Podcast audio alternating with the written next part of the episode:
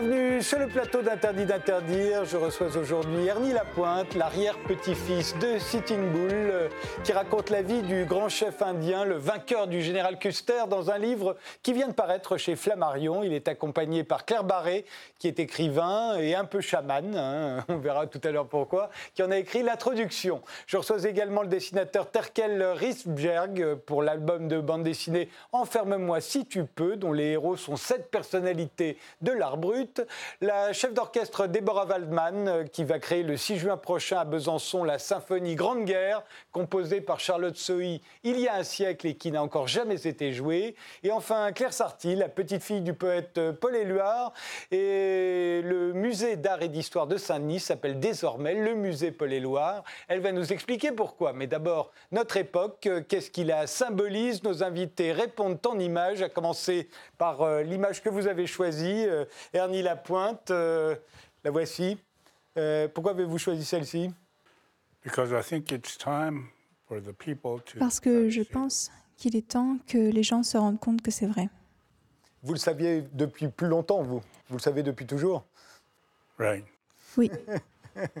votre image euh, à vous, Claire Sarti, la voici. Pourquoi celle-ci? Alors c'est pour euh, symboliser le 21e siècle comme on souhaiterait qu'il soit, et non pas comme il est malheureusement. Simplement, euh, pas de guerre, pas de manifestation. Il faut voir que la liberté, euh, j'écris ton nom, c'est un des plus célèbres poèmes de Paul Éluard. Hein. Oui, et là il est illustré par Léger, c'est l'illustration du, du, poème. et on a monté une énorme bâche sur le centre Pompidou en 2015. Alors c'est pour montrer que on peut aussi appeler la liberté et un tas d'autres choses à travers la création et la poésie en particulier, qui était ce que souhaitait Éluard et ce qu'il a essayé de faire aussi dans sa vie. Claire Barré, votre image à vous alors moi, je suis restée dans la thématique euh, proposée par Ernie, on va dire, en essayant peut-être de changer d'angle et de voir que euh, donc ce, jeune homme euh, essaye de trouver des solutions pour nettoyer les océans de tout le plastique qui l'empoisonne. Et donc j'espère que partout dans le monde, il y a des cerveaux plus ou moins jeunes, plus ou moins vieux, qui cherchent des solutions aussi pour aider l'écosystème. Et vous, Terkel voilà une photo des arbres, tout simplement. On va un peu euh, dans le même sujet, je pense. J'ai failli mettre une photo de déforestation, mais après, je me dis, on va pleurer pendant une heure, alors c'est pas, pas marrant. Mais euh, voilà, c'est évidemment un peu le même sujet et c'est pas marrant. Hein. Donc, j'ai choisi cette photo-là pour, euh, voilà, ce petit rappel de, ou cette envie de ralentir, de peut-être chercher une spiritualité dans la nature qu'on a tendance à oublier, voilà, au profit de de, la performance, de, de l'utile. La réussite de l'utile, oui. Déborah Waldman. Oui, j'ai choisi un tableau.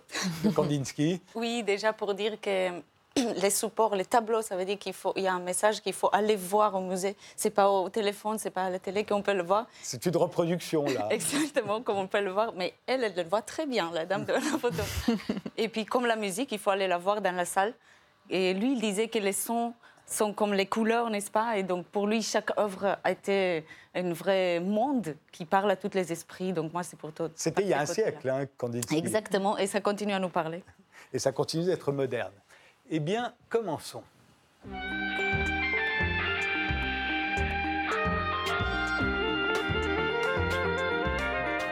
Ernie Lapointe, vous êtes donc l'arrière-petit-fils de Sitting Bull. Euh, euh, vous racontez la vie et l'héritage de votre arrière-grand-père dans un livre qui vient de paraître chez Flammarion. Claire Barré, vous êtes écrivain, vous êtes scénariste, vous êtes un peu chaman. Euh, vous avez écrit l'introduction dans laquelle vous racontez votre lien avec Sitting Bull et avec, avec Ernie. On ne va pas rentrer dans les détails. Vous l'aviez raconté déjà dans votre livre Pourquoi je n'ai pas écrit de film sur Sitting Bull. alors Sitting Bull, il faut le rappeler, c'est l'un des, des chefs indiens les plus célèbres et les plus admirés. C'est le vainqueur du général Custer à la bataille de Little Bighorn, c'était en 1876. Il a participé, euh, Sitting Bull, au Wild West Show, le, cirque de Buffalo Bill. Euh, euh, c'était dix ans après la bataille de Little Bighorn. il a été tué en, 19, en 1890, il avait une soixantaine d'années, dans sa réserve, alors que la police venait l'arrêter, la police indienne envoyée par le gouvernement américain. Alors, avant de, de, parler de plus en détail de sa vie, Sitting Bull, euh, c'est le nom que les Blancs lui avaient donné, vous racontez Ernie. Hein. Euh, lui ne s'appelait pas comme ça. Alors nous, en France, on croit qu'il s'appelait Taureau assis, Sitting Bull. En fait, non, c'est Bison assis. Et en fait, ça n'était pas son vrai nom. Quel était son vrai nom? Well, uh, you know, the name has to be earned. Eh bien, il faut gagner son nom. Uh, when he was Lorsqu'il est né, son père lui a donné un nom temporaire, donc euh, blaireau bondissant. Um, Les membres du camp l'observaient alors qu'il grandissait et pensaient qu'il avait un problème. Uh, Il avait un esprit très analytique. Uh, Il appelait Hunkeshni, qui veut dire lent ou faible. Uh, Il ne se rendait pas compte qu'il était euh, un enfant extrêmement intelligent. Il devait gagner son nom d'adulte. Son père était parti à la chasse un jour. Et euh, ils passaient leur nuit euh, lors de cette chasse à la recherche de bisons. Et tout d'un coup, un, un bison arrive au bord du campement. Il s'est relevé et a grogné. À chaque fois qu'il euh, démontrait sa puissance, tous les autres euh, s'enfuyaient.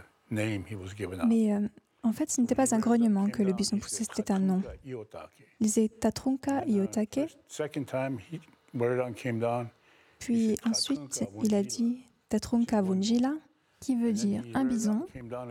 Puis euh, il a grogné une troisième fois et a dit Tatrunka Sitya, qui veut dire bison bondissant. Puis il a dit Tatrunka Wihanyaji. Et il est parti. C'était un message, un don des bisons. Il a donc dit aux autres guerriers, lorsqu'il est rentré, qu'il n'aurait plus le même nom, qu'il allait s'appeler Bison assis. Il a pris le nom qu'on lui a donné. Uh, donc c'était le père de Sitting Bull. Uh, Et un jour, mon arrière-grand-père a touché un ennemi pour la première fois. C'est un acte de bravoure. Et quand il est retourné au camp, son père était extrêmement fier car il avait à peine 10 ans. Donc euh, il le recouvert de peinture noire, ce qui est un, un grand hommage. Cela symbolise le jeune guerrier. Toucher l'ennemi avec euh, son arme sans le tuer, c'est l'humilier. Et il a donc euh, reçu une plume et son père a déclaré qu'il lui donnerait le nom de Tatrunka Iyotake, ce qui veut dire bison mâle qui commence à s'asseoir. Ça ne veut pas dire bison assis. Donc il est devenu ensuite Tatrunka Bijujake. Et le fils a pris le nom de Tatrunka Yotake. Claire Barret, euh, ce livre euh, dont vous écrivez l'introduction, c'est en fait le résultat de toute la tradition orale qu'il y a dans la famille d'Ernie sur l'arrière-grand-père, l'ancêtre, Sitting Bull. Hein. Tout ça vient des récits que l'on raconte depuis, depuis la vie de Sitting Bull. C'est ça, comme en fait sa, mère donc était la, petite fille euh, directe de Sitting Bull. Euh, lui, depuis son enfance, il est né dans une réserve, dans la réserve de Pine Ridge, dans le, Dakota du Sud. Et donc enfant, il a reçu euh, enfin tous les soirs, on lui racontait les histoires de son arrière-grand-père, de ses ancêtres, parce que il considère en fait que les Amérindiens très souvent que c'est à travers les histoires et à travers l'exemple aussi de nos ancêtres qu'on peut élever ses enfants. Et donc l'oralité est la base de, l'éducation même quasiment. Et finalement, l'histoire des Amérindiens a surtout été écrite euh, par euh, des, des, historiens euh, occidentaux ou blancs ou américains ou voilà. Et là, ce qui est intéressant, c'est que c'est vraiment les histoires telles qu'elles lui ont été racontées. Et je trouve que c'est important que les Amérindiens racontent aussi leur propre histoire avec avec leurs mots. Le Sitting Bull, on va l'appeler Sitting Bull parce que c'est comme ça que nous nous le connaissons, était un Lakota. c'est une tribu qui fait partie des Sioux. Quelle est la, la caractéristique des Lakota? Vous êtes un Lakota. Qu'est-ce que vous avez de différent des autres tribus? Sioux et même des autres tribus indiennes comme les Cheyennes qui étaient leurs alliés euh, à la bataille de Little Bighorn Les autres tribus, il y en a plusieurs uh, centaines, euh, sont différentes. Lorsque les Européens sont arrivés, euh, ils sont ont annihilé beaucoup, surtout sur la côte est. Mais c'est nous qui nous identifions nous-mêmes. Lakota veut dire allié de tous les êtres vivants. C'est l'esprit de l'arbre, par exemple, ou du vent, et des autres nations. Si moi et un autre Lakota parlons et que nous voyons un autre euh, Amérindien arriver, nous nous demandons est-ce que c'est un Lakota? Parce que c'est un allié. Et s'il dit qu'il n'est pas Lakota, alors nous savons ce qu'il est. Cheyenne or Arapaho. S'il est Cheyenne ou Arapaho, par exemple. These guys, that's the names that they're translated to as, as uh, from the from the non-native side. Du côté non amérindien, on nous donne d'autres noms. Mais au niveau Lakota, on utilise le nom de Tistista, qui veut dire être humain. Right. And uh, Arapahos, we, you know, they call them et le Rampahus est un nom qui leur a été attribué par les êtres humains, mais ils s'appellent les, les, Blancs, mais ils s'appellent les êtres de gens. Donc les tribus amérindiennes s'appellent par ce qu'ils s'identifient, sauf la tribu Crow. Ils disent qu'ils sont les enfants de l'oiseau noir, qui est toute une autre histoire, et je n'entrerai pas dans les détails. Vous les voyez comment les Lakota, euh, vous, Claire Barré? Alors moi, je n'en connais pas non plus 12 000, mais pour avoir beaucoup côtoyé euh, Ernie, je dois dire que euh, euh, moi, ce que j'ai trouvé absolument incroyable, c'est que leur manière de s'adresser aux autres, c'est aussi de les faire rire. Donc il y a un humour incroyable. Tout passe par le récit, tout passe par ce que nous, on va prendre sans doute pour des mythes, les mythes de la création, les mythes parfois aussi de leurs ancêtres, en tout cas les récits de leurs ancêtres. Mais toutes ces histoires sont là pour transmettre quelque chose et pour partager, et toujours avec énormément d'humour. Alors, euh, Sitting Bull est né en 1831 à peu près, on pense. Euh, on imagine, nous, euh, que pour être chef, il faut avoir été le fils d'un chef. Ça n'était pas le cas. Hein. Sitting Bull n'est pas le fils d'un chef. Il ne devient pas chef parce que son père était chef. No, he, see the chiefs in our culture. Les chefs dans notre culture ont été euh, mal représentés au cours de l'histoire américaine. Un chef n'est pas un dirigeant comme un président, par exemple. Un chef, c'est quelqu'un qui prend soin de son peuple. Au départ, ce n'est pas vraiment un chef, c'est quelqu'un qui s'est occupé des enfants et qui, à force d'occuper de son peuple, a été reconnu en tant que euh, responsable donc il est choisi en tant que porte-parole au sein des conseils. Ce n'est pas un dirigeant, c'est un porte-parole. Il évoque le bien-être et ce dont les personnes ont besoin. 99% du temps, il ne voulait pas partir en guerre contre quiconque. Cela ne permet d'accomplir rien au sein de la culture Lakota, même si les Français, même si les Blancs disent que nous sommes guerriers.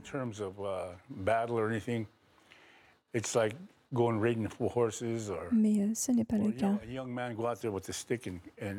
L'image selon laquelle les jeunes personnes vont dans, hors de du camp et essayent de gagner leur réputation n'est pas juste, parce qu'on peut perdre son odeur à faire cela.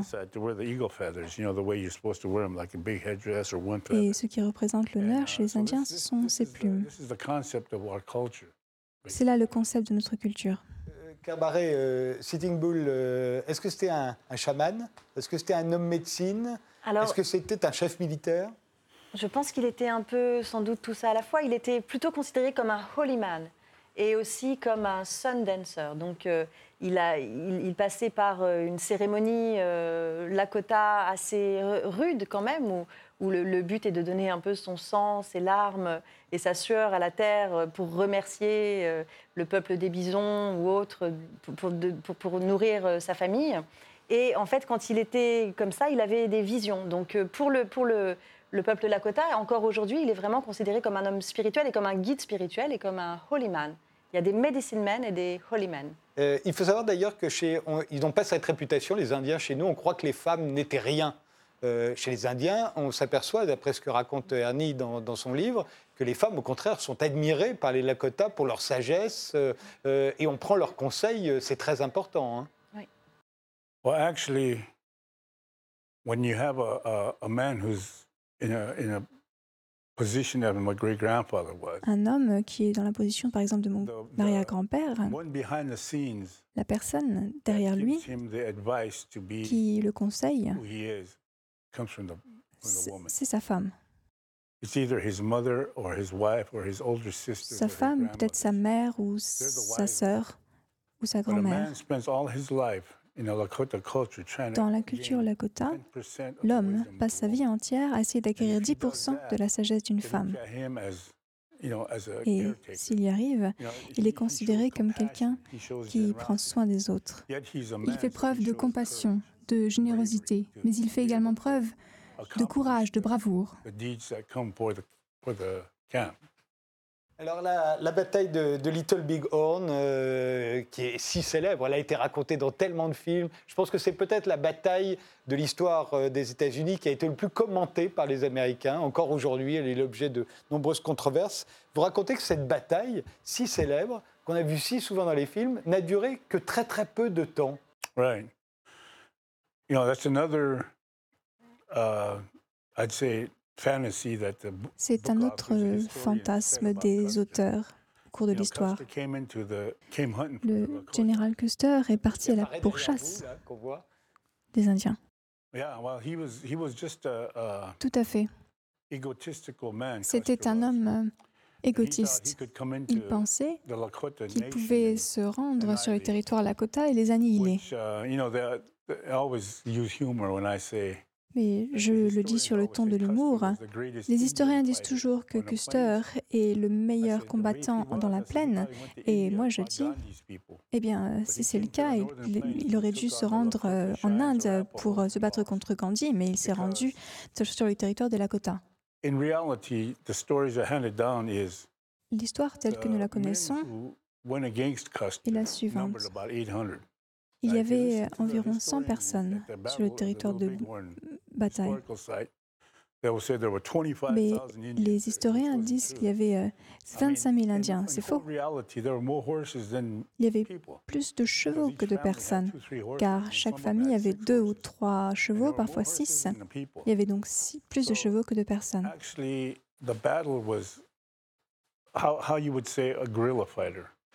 La bataille était euh, une guérilla. Chaque individu savait se battre. Ils ne suivaient pas un chef. Ils suivaient leur propre sagesse, leur spiritualité, leurs instincts. Et voici comment ils ont vaincu General Custer, qui s'attendait à la panique. Après la, bataille de Little Big Horn, euh, euh, les Sitting Bull euh, et les Lakota se réfugieront au Canada, puis ils reviendront, ils se rendront euh, aux, Américains, il ira dans une réserve. Il va devenir, il est une star mondiale à l'époque à cause de Little Big Horn. C'est pour ça que Buffalo Bill va l'engager euh, pour une saison euh, avec le Wild West Show. On, a, on connaît de, célèbres photos de, votre arrière-grand-père à côté de, de, Buffalo Bill. On, vient de la voir là. ce qu'on sait moins, c'est que euh, à la fin de sa vie, euh, Sitting Bull, donc il a une soixantaine d'années, et, la police euh, indienne va venir l'arrêter, envoyé par le gouvernement, et c'est à l'occasion de cette arrestation qu'il va mourir. Et là, ça devient très mystérieux. C'est la première fois, en fait, que les descendants de Sitting Bull racontent dans ce livre, je dis vous êtes plusieurs parce que c'est la mémoire de votre mère, de votre grand-mère que, vous racontez euh, là. C'est la première fois qu'on comprend, en fait, de votre point de vue, ce qui s'est vraiment passé. Alors, qui a tué Sitting Bull? Comment se fait-il? D'abord, pourquoi venait-on l'arrêter? Il était âgé à ce moment-là. Et pourquoi est-il mort? Well, it all goes. It all started with uh, Philip Sheridan. He was a general. Tout ça a commencé avec Philip Sheridan, un général. Il a signé une proclamation disant qu'il voulait la mort de Sitting Bull. Il a dit il faut se débarrasser de lui. Il euh, blâme la défaite du général Custer sur mon arrière-grand-père. Donc il s'est rendu au Canada et il euh, cherchait des assassins pour tuer Sitting Bull, mais il n'a jamais réussi.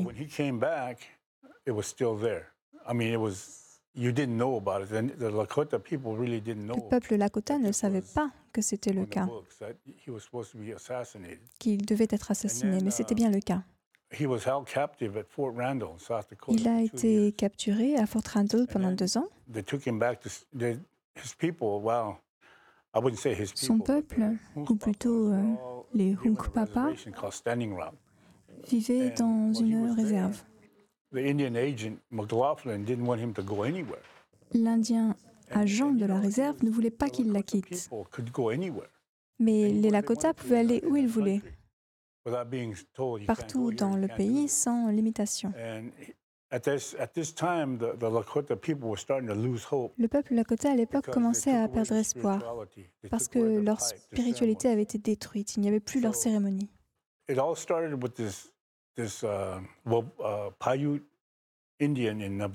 Donc tout ça a commencé avec l'avocat qui était un Indien. Il a vu une vision de paix. Et de nombreuses personnes sont venues le voir pour en savoir plus, notamment des chrétiens. Ils voulaient savoir de quoi parlait cet homme. Les Lakota ont envoyé deux hommes.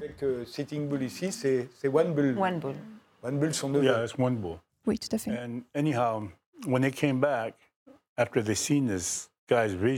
Lorsqu'ils sont rentrés après avoir vu cette vision, ils ont créé une danse fantôme. Donc, euh, ils sont rentrés euh, au Wyoming et leur ont parlé de cette danse fantôme. Mais c'était une invention de leur uh, part. Ils leur ont fait porter ces chemises qui sont censées repousser les balles ou les flèches.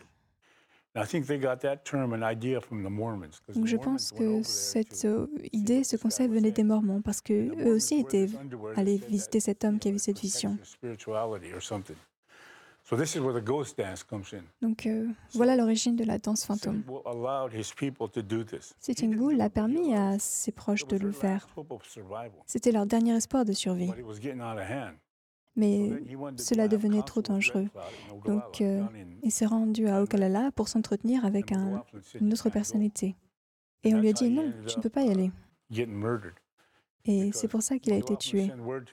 Parce que Maglaloff a envoyé la police indienne. Des Indiens qui euh, s'étaient mis du côté du gouvernement.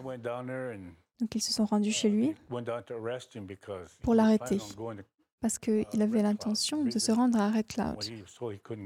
Mais on lui dit qu'il n'avait pas le droit. Donc ils sont venus l'arrêter et son fils, Crowfoot, lui a dit Résiste. Donc euh, il a résisté et ils lui ont tiré dessus. Donc il a été assassiné. Il avait un groupe de suivants qu'on appelait les mangeurs silencieux. Et tous ces gens-là sont morts avec lui, avec son fils. Hein, qui est mort euh, avec lui. Euh, il y a une photo de lui dans, votre livre. Il y a également une photo de la fille de Sitting Bull, ça c'est son fils euh, qui est mort ce jour-là. Et puis il y a sa fille, qui est votre grand-mère, qui a assisté, qui était là, elle aussi. tout ça, ce sont des photos de famille. Hein. Dernière question, il nous reste très peu de temps. Euh, dans votre croyance, vous les Lakota, il est où Sitting Bull aujourd'hui? C'est un esprit? Il est là? Il est toujours quelque part? Oui, c'est un esprit. Il vient à mes cérémonies. Il voyage avec moi de temps en temps lorsque je viens faire des conférences. Des médiums, par exemple, pourraient le voir. Ma mère aussi. Ils sont avec moi. La dernière conférence au Dakota du Sud, il y a environ trois semaines, c'est fait en présence d'une personne psychique. Elle a dit qu'il a vu mon arrière-grand-père et ma mère à mes côtés. Donc je sais qu'ils sont là. Je sais qu'ils me guident. Je sais qu'ils me soufflent ce que je dois dire ou faire. Et je ne veux pas aller trop loin lorsque je parle de mon arrière-grand-père. Vous-même, euh, vous, le côtoyez un peu, Sitting Bull encore. Alors oui, moi, c'est après avoir eu une vision de Sitting Bull que j'ai contacté Ernie. Donc en effet, Donc, je il, se manifeste est très présent encore. Il se manifeste à vous, il, il va bien. Comme un guide spirituel, en effet. Le livre euh, s'intitule bah, Sitting Bull, euh, sa vie, son héritage. C'est signé Ernie Pike et Ernie Lapointe. Euh, il y a une introduction de Claire Barré. C'est paru chez Flammarion. On fait une pause, on se retrouve juste après.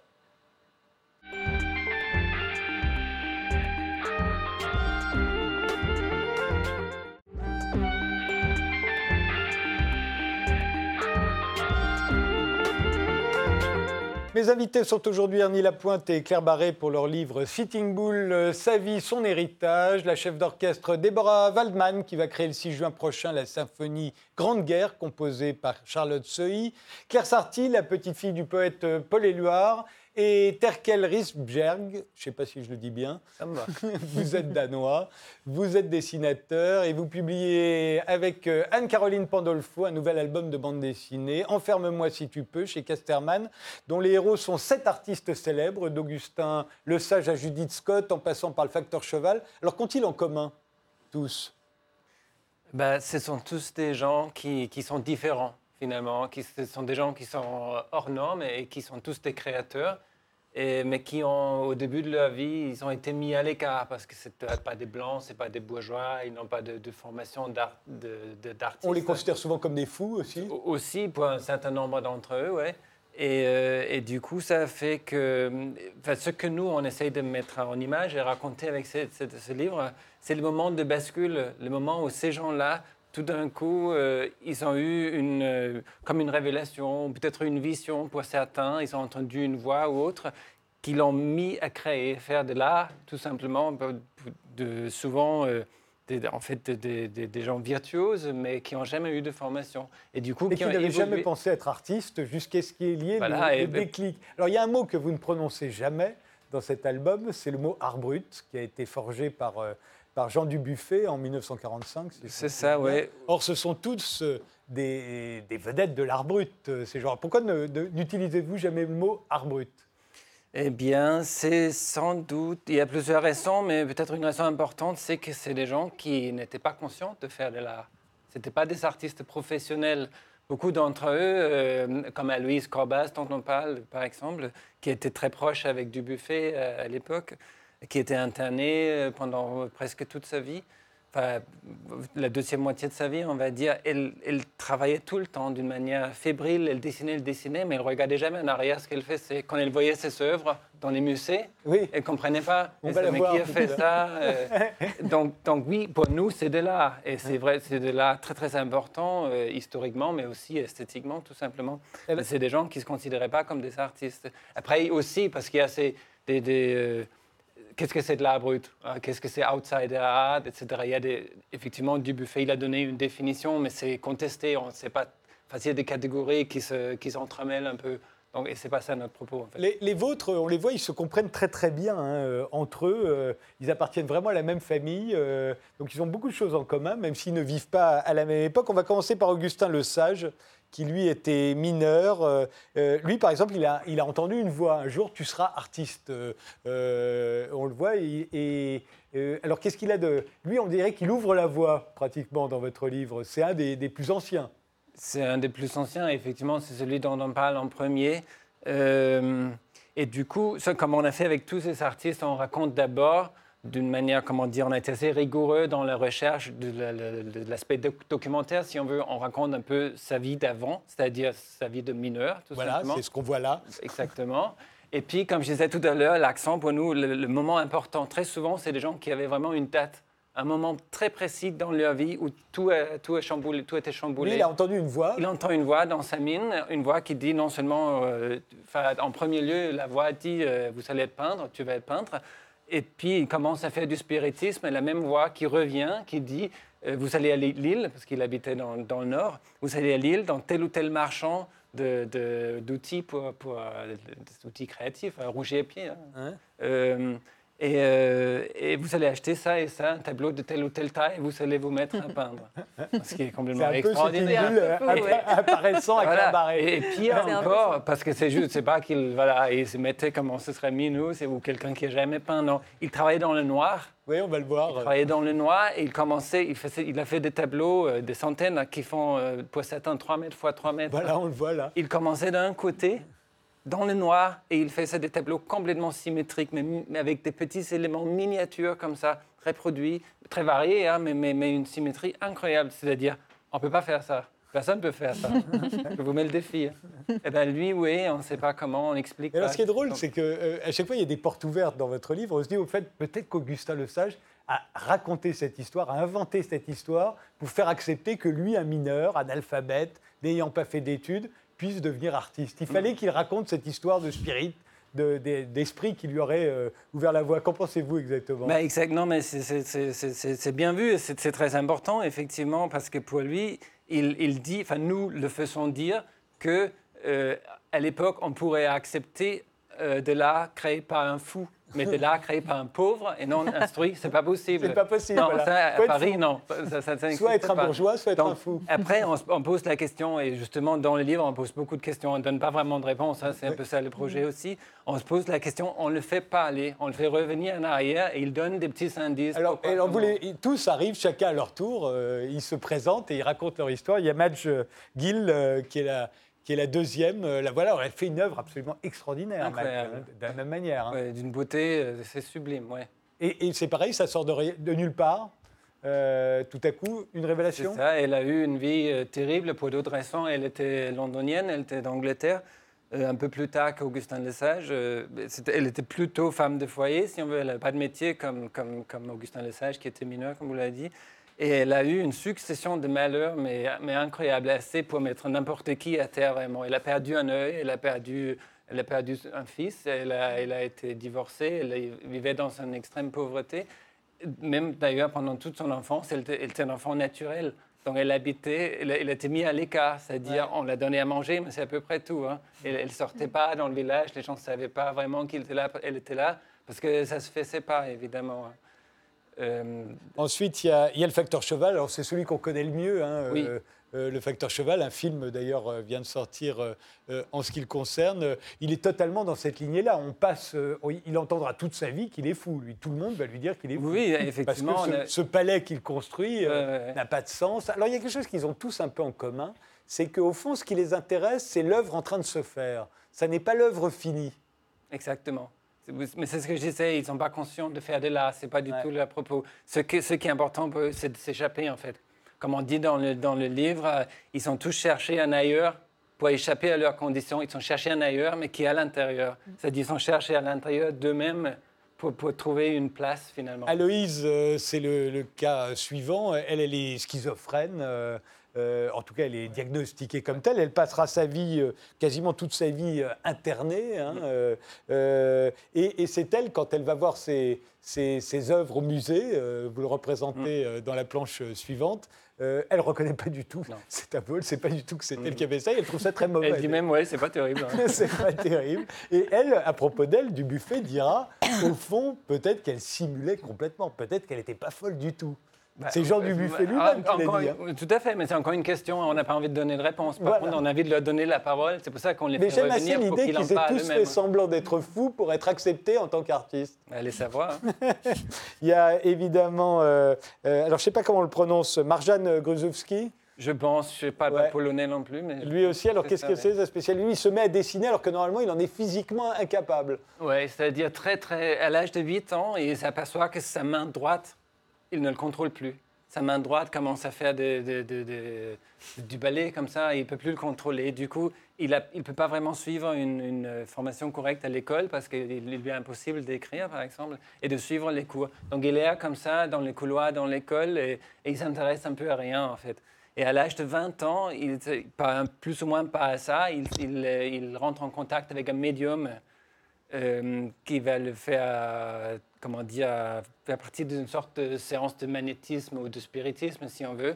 Et, ce Marjan Grusevski, il lui arrive de perdre toute conscience et se mettre à dessiner. C'est-à-dire, il, il, est, plus conscient de ce qu'il fait et il se met à dessiner.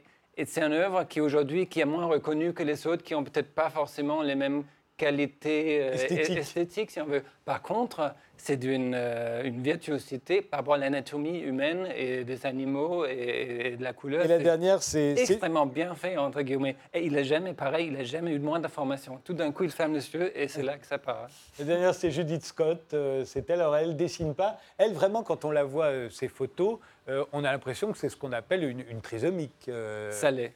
Et voilà, elle est atteinte et elle fait une œuvre euh, prodigieuse. Mais elle en, pas en dessinant, c'est quoi? C'est une espèce de pelote de fil, ce qu'on voit là. Euh, c'est ça, oui, oui, oui, bah, elle a eu une vie. Elle est morte récemment. Elle, elle, est morte en 2005, ouais. Et jusqu'à l'âge de, 40 ans, on ne savait pas qu'elle était sourde, en fait. Hein. Pour dire à quel point les enfants qui ne sont pas normaux, bon, c'était aux États-Unis, mais ça, franchement, ça aurait pu être en Europe, on le sait très bien. Hein. Dans les années 50 de son enfance, on se dit, elle est, elle est trisomique, elle n'est pas bien, il vaut mieux, elle, avait, elle était euh, jumelle, elle avait une sœur jumelle, et euh, les spécialistes disaient, il vaut mieux la mettre à l'écart, parce que sinon on va freiner euh, l'éducation de sa, jumelle, qui est normale, entre guillemets. Hein. Et, et, du coup, elle a été mise à l'écart de la famille, et sa sœur est revenue la chercher et a eu, la, comment ça se dit, la tutelle sur, Judith Scott. Et donc, elle a inscrit dans un, un centre d'art créatif pour des handicapés en Californie. Et au bout de quelques années, ça ne l'intéressait pas. Pendant deux ans, elle restait comme ça. Et puis, au bout d'un moment, elle a commencé à enrober ou emballer des objets qui venaient de n'importe où, de partout, de son quotidien qu'elle trouvait dans la rue, les emballer dans des fils euh, colorés. Et voilà, et ça fait une œuvre, aussi qui est d'une grande originalité, qui est très, très, très. Voilà, alors pour en savoir plus sur ces héros. Euh, euh, hors du commun, ces artistes hors du commun. Euh, d'où le titre Enferme-moi si tu peux, à la fois les enfermer dans des cases et les enfermer à l'asile, puisqu'on a tous voulu à peu près les enfermer à l'asile, hein, un jour ou l'autre. L'album vient de sortir chez Kesterman.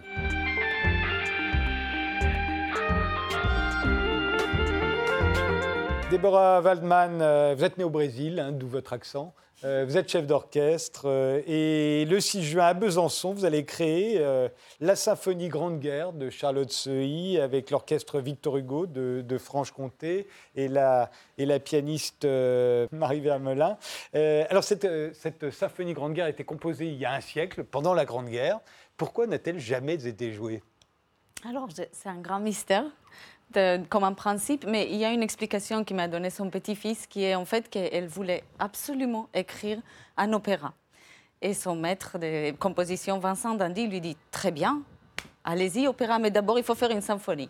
Vite fait, elle fait une symphonie, elle la met de côté, elle fonce vers l'opéra. Après, bon, elle a eu sept enfants, il y avait les maris aussi. Alors, elle avait un mari qui était compositeur. On va la voir, hein, Charlotte Seuilly. Euh, euh, c'est une grande bourgeoise. Hein, euh, oui, parisienne. Oui. Voilà, elle est, elle est dans un milieu très aisé. Elle va avoir beaucoup d'enfants. oui. elle est compositrice. Mais au fond, elle, elle vit ce que nombre de femmes connaissaient à cette époque-là. il y en a deux autres qui l'ont connue un peu de la même manière que vous allez jouer le même jour, le 6 juin. Euh, en concert. On, va, on va étudier leur cas juste après. Mais, mais le cas de Charlotte Sohi est intéressant parce qu'elle va essayer même à un moment de se faire appeler, de faire croire qu'elle est un homme, de signer Charles oui. Vous avez retrouvé les, les, la partition euh, de la symphonie Grande Guerre. Elle l'écrit parce que son mari est à la guerre, elle le croit mort, hein, c'est ça? Elle le croit mort absolument au front et puis elle est enceinte de son quatrième. Et je pense qu'elle a eu tout simplement une espèce de désir d'écrire sa souffrance parce que la symphonie est extrêmement, extrêmement noire, hein, d'harmonie. Sauf euh, à, la fin du, premier mouvement, elle, accouche. Et deuxième mouvement, elle est tellement positive. C'est une danse, une danse joviale. et au milieu du deuxième mouvement, quand même, elle revient à la tristesse et ça finit vraiment une grande tragédie. Alors, elle, a eu, euh, elle, avait composé L'esclave couronné, c'était un opéra, ça qui a été joué en 47 à peu près. Hein, à laquelle elle, elle vouait sa vie, oui. Voilà, ça, mais elle n'a jamais, on l'a oubliée en tant que compositrice. Euh. Tout à fait, pas, elle n'est pas la seule. D'ailleurs, toutes les compositrices ont été euh, oubliées de cette époque. Ou mises sur le côté. Oui, et il y a une vraie renaissance à ce moment de découvrir. Moi, c'était tout à fait par hasard que cette œuvre est tombée dans mes mains. Et comme j'ai constaté la qualité de cette musique, j'ai voulu la programmer. Et j'espère qu'il aura une longue vie.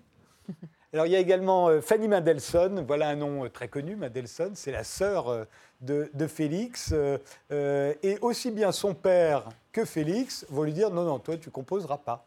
Apparemment, oui. Apparemment, à l'époque, elle était tout simplement vouée à être euh, dans l'intérieur, maternel et au foyer. C'était interdit pour elle. ils ne veulent pas qu'elle travaille, au fond. Oui, mais certainement socialement, il y avait un autre rôle pour les femmes à l'époque et qui est en train de changer, d'où aussi l'image au, au, départ, j'ai mis le soleil et la lune côte à côte parce qu'enfin, il y a la lune qui apparaît aussi, qui est un peu la féminité par rapport au soleil, qui est plus les, les masculins. C'est la, sœur aînée hein, de Félix. Hein, euh, voilà. Et puis, elle écrivait aussi des œuvres qui ont sorti sur le, le nom de Félix et étaient bien reconnues. Et d'ailleurs, elle, rencontre au cours d'un voyage en Italie, elle est mariée, euh, elle rencontre euh, Hector Berlioz et Charles Gounod, et tous les deux la, la considèrent comme une, musicienne extraordinaire. Absolument. Et, et pourtant, rien. Oui, c'est dû vraiment à l'histoire. Dans le cas de Charlotte, plus l'histoire de la guerre, quand euh, c'est les musicologues qui le disent, que quand les hommes sont partis à la guerre, les femmes ont pris leur poste. Et quand ils sont revenus, ils, regardaient qu'en fait, les femmes, elles peuvent. Et donc, il fallait le mettre, euh, il fallait les, les cacher. Et alors la troisième, c'est la plus connue, c'est Clara Schumann. Oui. Euh, Clara Schumann, qui est la femme de Robert Schumann, elle va faire une vraie carrière de, de soliste. Pianiste, oui. une formidable pianiste. C'est vraiment, c'est, une des stars du 19e siècle. Oui, elle n'a pas arrêté.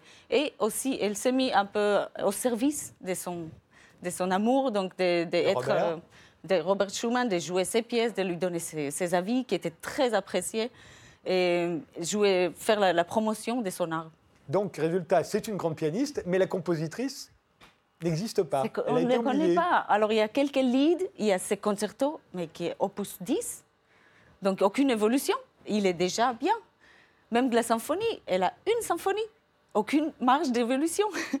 mais elle est déjà maître de la chose. Et c'est ça qui est impressionnant. Alors, ce jour-là, le 6 juin, vous allez jouer la symphonie, vous allez jouer un morceau de. Un morceau Une ouverture de Fanny Mendelssohn et le concerto de Clara et le concerto de Clara, de Clara Schumann. On va vous, voir diriger euh, euh, l'Orchestre national colombien dans un extrait de la Symphonie du monde, Nouveau Monde de Dvorak. Euh, histoire de... Alors, c'est la question que j'allais vous poser. Mhm. Est-ce qu'une femme dirige un orchestre comme un homme? Et est-ce qu'une femme compose comme un homme? Est-ce qu'on reconnaîtrait une femme, la composition d'une femme Est-ce que c'est différent de la composition d'un homme? Mais d'abord, on vous écoute.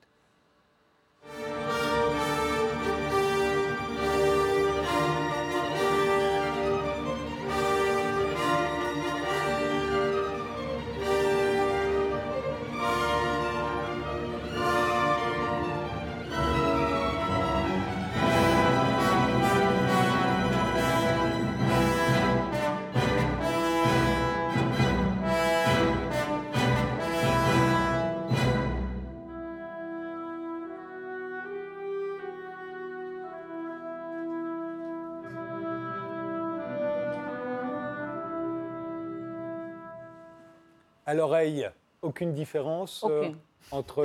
si, il y a votre style par rapport au style de quelqu'un d'autre, mais ça n'est ni féminin ni masculin. Oui, il n'y a pas de genre. Il n'y a pas de genre. Absolument. Et pour les compositeurs, est-ce qu'on compose de la même manière quand on est une femme? On devrait faire les blind tests, mais je suis sûre que vous n'allez pas reconnaître. Ouais. Oui. Et vous, parce que moi, à la limite, je suis. mais vous, vous ne feriez pas la différence Non, moi, je ne fais pas non plus la différence. Et euh, parce que moi, j'estime qu'un euh, écrivain, par exemple, on fait la différence. Une mhm. femme, pour moi, euh, n'écrit pas comme un homme, ne raconte pas les mêmes histoires qu'un homme. Ça peut arriver. Euh, mais la plupart du temps, je vois la différence. Vous n'êtes pas d'accord, euh, Claire Barré? Si, sans doute. après, j'ai l'impression que ça dépend de, de, la langue de chaque. Oui, bien sûr. Mais c'est vrai que les thématiques, les thématiques, la, façon de s'exprimer, ce sur quoi on insiste, n'est pas la mhm. même chose. C'est vrai. En musique, en revanche, vous dites que c'est la même chose. Oui, peut-être ce qui change, c'est la façon de faire, mais les résultats, non. Eh bien, à vérifier, donc le 6 juin, avec, en concert à Besançon, avec ces trois compositrices que, que Déborah Waldman sort de l'ombre, au moins pour une soirée.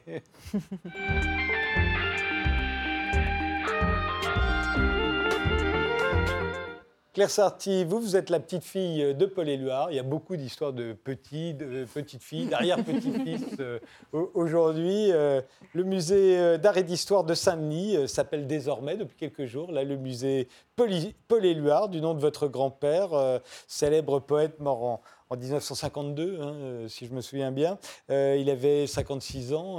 alors pourquoi est-ce que le, ce musée de Saint-Denis prend le nom de votre grand-père? C'est-à-dire c'est une chose qu'on demande depuis au moins dix ans. C'est le plus important fonds euh, éluard de France.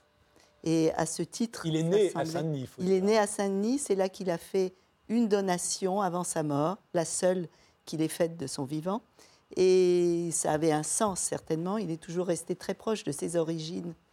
Euh, voilà. Alors c'est la raison pour laquelle on a beaucoup demandé que le musée euh, prenne son nom. Je voulais faire une petite référence à l'art brut tout à l'heure. Euh, parce que euh, on parle toujours de Dubuffet qui a nommé l'art brut euh, de ce nom-là. Mais le premier qui s'intéresse à ces objets, c'est justement Paul Éluard, lorsqu'il se réfugie pendant la guerre après la publication de Liberté, et il est recherché par les Allemands. Et avec Nouche, sa femme, il se réfugie dans un hôpital psychiatrique à Saint-Alban, en Lozère, où les Allemands ne, ne vont pas voir. Et c'est là qu'il ramène plus tard, enfin il reste 3-4 mois environ, et il ramène de là les premiers objets à Paris que Dubuffet voit. Euh, et c'est de là que naît euh, l'intérêt du buffet pour voilà. Mais ah c'est quand, même, euh. c'est quand même, on, a parlé un petit peu avant l'émission et voilà. et c'est intéressant parce que Éluard est à l'origine de tant de choses. Je veux dire de la découverte des grands peintres du XXe siècle à part Picasso, qui était déjà très connu et qui était de la génération précédente, euh, mais de tant de choses qu'on oublie. D'abord, alors c'est un, c'est un des surréalistes euh, historiques. Euh, il était communiste et il est resté à peu près toute sa vie, oui. je crois. Hein, oui, bah, il est mort assez jeune et, et, il ne serait probablement pas resté euh, ou après du moins, du moins après qu'on ait découvert les crimes du stalinisme. Voilà, exactement. Euh, euh, vous, vous descendez de Cécile Éluard, sa, sa seule fille, qui était la fille qu'il a eue avec Nouche. non, avec Gala. Avec Gala, pardonnez-moi. Avec Gala, ah oui, vous descendez de Gala, ah oui. Voilà, c'était ma grand-mère. Oui, et alors, qu'est-ce qu'on lui doit? On lui doit les, des expressions que tout le monde connaît. Et, on ne sait pas que c'est Paul Éluard. Euh, Adieu tristesse, bonjour tristesse, qui donnera le premier roman de Françoise Sagan. Elle a emprunté Bonjour tristesse à, Paul Éluard. Je t'aime pour toutes les femmes que je n'ai pas connues, c'est de Paul Éluard. La terre est bleue comme une orange, c'est de Paul Éluard.